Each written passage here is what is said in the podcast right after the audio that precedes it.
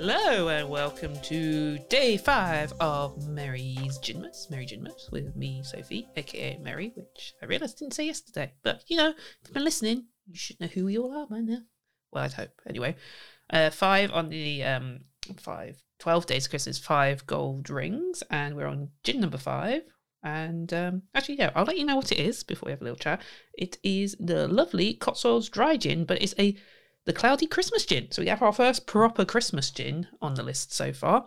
Um, last night after after recording, I had a little think about it was really good, um, the Brass Lion, and I actually think I'll downgrade it to a four, which I know is bad, but the flavors just didn't last as long as I was hoping, and compared to some of the others with the better length, like I just wanted more of that citrus. So great gin, really nice, but yeah, I think that's kind of a little bit fairer on that. So sorry, Brass Lion, but there we go.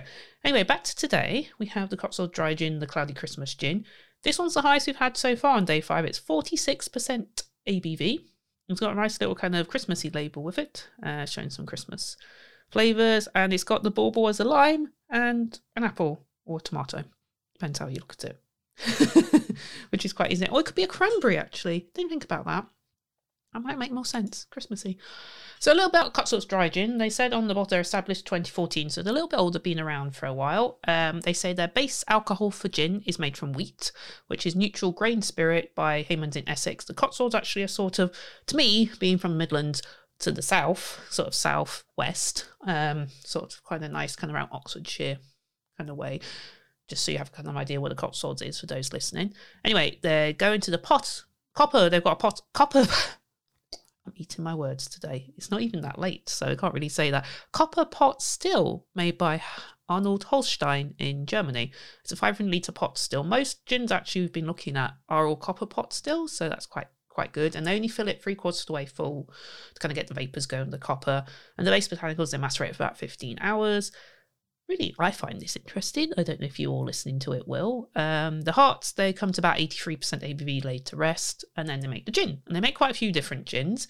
And this one is the Christmas one. So it's a limited edition cloudy Christmas gin, a festive twist on their classic Cotswolds dry gin with nine botanicals, including zesty clementine, cardamom, juniper with touch of Christmas magic. Uh, warm spice, traditional juniper taste, and a signature cloudy glow when isotonic is added. So it looks like I'm going to have to try this with ice. I've only tried a little tiny bit to talk to you guys, but you know I don't have tonic. So I don't think I'm going to add tonic, but I can add ice and see whether that makes it nice and cloudy. So it's actually got all the flavours listed because sometimes they don't always tell you all of them, like almost it's a secret, but it's quite nice to know. So it's got juniper, angelica, grapefruit, clementine, lavender, cardamom, black pepper, bay leaf, and coriander. Um, on the nose, bold citrus led by the Christmassy aroma of clementine. I do like clementines. We are going on about grapefruit the other day, but clementines, kind of in the orange flavour, I like them, so it will be good. Clean pines, juniper spice on the palate with fresh citrusy grapefruit. Oh, the grapefruit is back. Everyone loves a grapefruit. Pamplemousse, mousse, mousse. Rich and velvety smooth. Finish. A long lingering finish of juniper, cardamom, and Cotswold lavender. That would make sense why the lavender's on the bottle. And I think that bauble I thought was a tomato apple is actually a um, clementine. Oh well.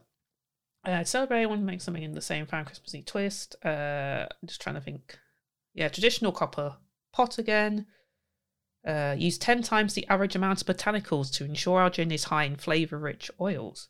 Okay, shall we try? I'm, I'm thinking that. It says a large with ice, Indian tonic water, and watch the clouds appear with orange, orange and star anise.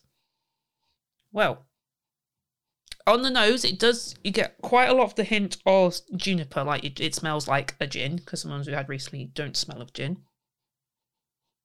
And citrusy, and actually on the back of that, as if the mic's picking me sniffing, which kind of sounds like an odd thing because the glass and how I'm recording were kind of the the smell from this. You, you do get that clementine. It's got the citrus and it's got the back of it. Always reminds me. Actually, the picture on the bottom on, online actually the, the weird tomato does look like a clementine. I'm sorry, Cotswold dry gin. It's not a tomato. Anyway, um, I always remember at Christmas we used to at school have like clementine and orange and put like little candles in if we went up to the church. So that's what it reminds me of, like a clementine smell. But yeah, it's got a really strong burst of juniper, of citrus. Even though it doesn't say on the nose, is a distinctive juniper smell on the nose that's really strong with this kind of clementine coming around the back, kind of coming around to say, I'm still here and I'm going to tantalize your taste buds, hopefully, when I try. So we'll give it a swig and have a little go.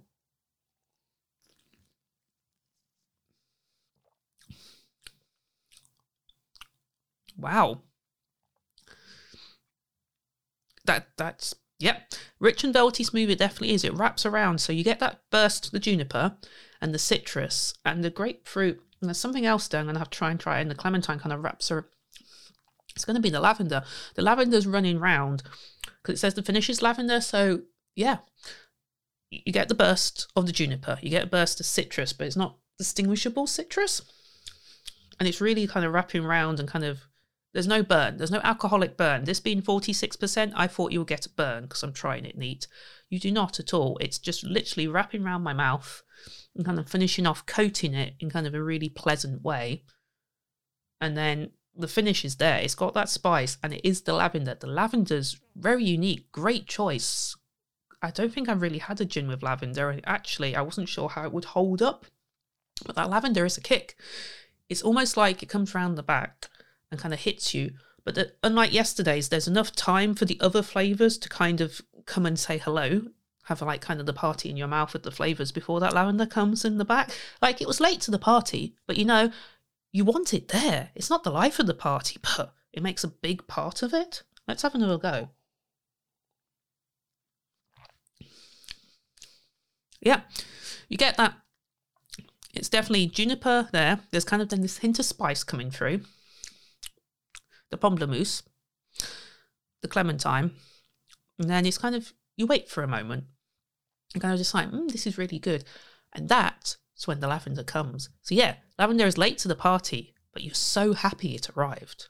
It's it's like it's just bringing that extra. You know, when the party begins to die down, everyone's been there a little while, and you're like, mm, what should I do now? Lavender comes and gets you, and it's great. It's coming around. Says cardamom, there's a bit of spice, but it's the lavender predominantly that you're left with after that sort of moment of, I'm not sure what's happening, but I'm going to come and say hello too.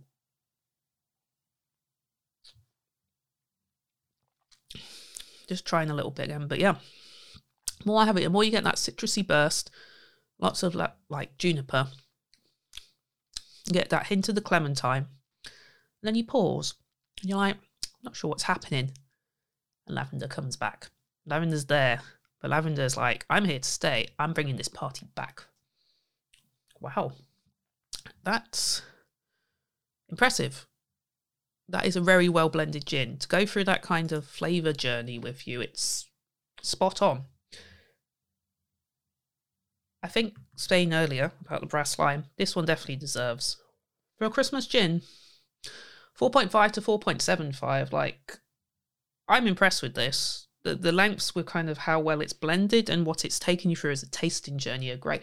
And that hint of lavender is a stroke of genius on the end, coming around, kind of wrapping you, kind of like you're lulled into a sense of this is it, this is all you've got. But no, no, lavender is coming back to get you, and it's just great. I would I would be kind of cautious, as it says with tonic, what the tonic would do to it, whether it killed that lavender. I'm, I'm not going to try this with tonic, even though it says it makes it cloudy. I will put it over some ice to see how it clouds up and let you know on tomorrow's how that kind of went down. But and I probably should have read it before I spoke to you guys so you could kind of see what was happening there. But I will I will try it with some ice and see from there. But as a Christmas gin, like I haven't really tried any Christmas gin, and then this was one of the reasons I got the calendar. I was like, oh, I'm gonna try some gins. Hopefully, there's some Christmassy gins because I'm feeling festive. It's December, like it's the fifth of December, and it's quite nice to have that. And definitely, it's it's so great. It's it's putting me even more in a festive spirit from that. Um, I won't call lavender a Christmas flavor, but like I said, you want it there at this party in this Cotswolds gin. Bringing something extra. Great gin. I applaud Cotswolds gin. You can have some clicks because I don't know how well my clapping comes out, so we'll do some clicks to make better for, for hearing. But yeah, great gin. I would say definitely is my favourite so far of these, just because of the depths. Like some of the others have been great, like can't doubt how they've gone, but this yeah, really appealing to me and really nice to have that kind of Christmassy thing. Bring on day six, I say.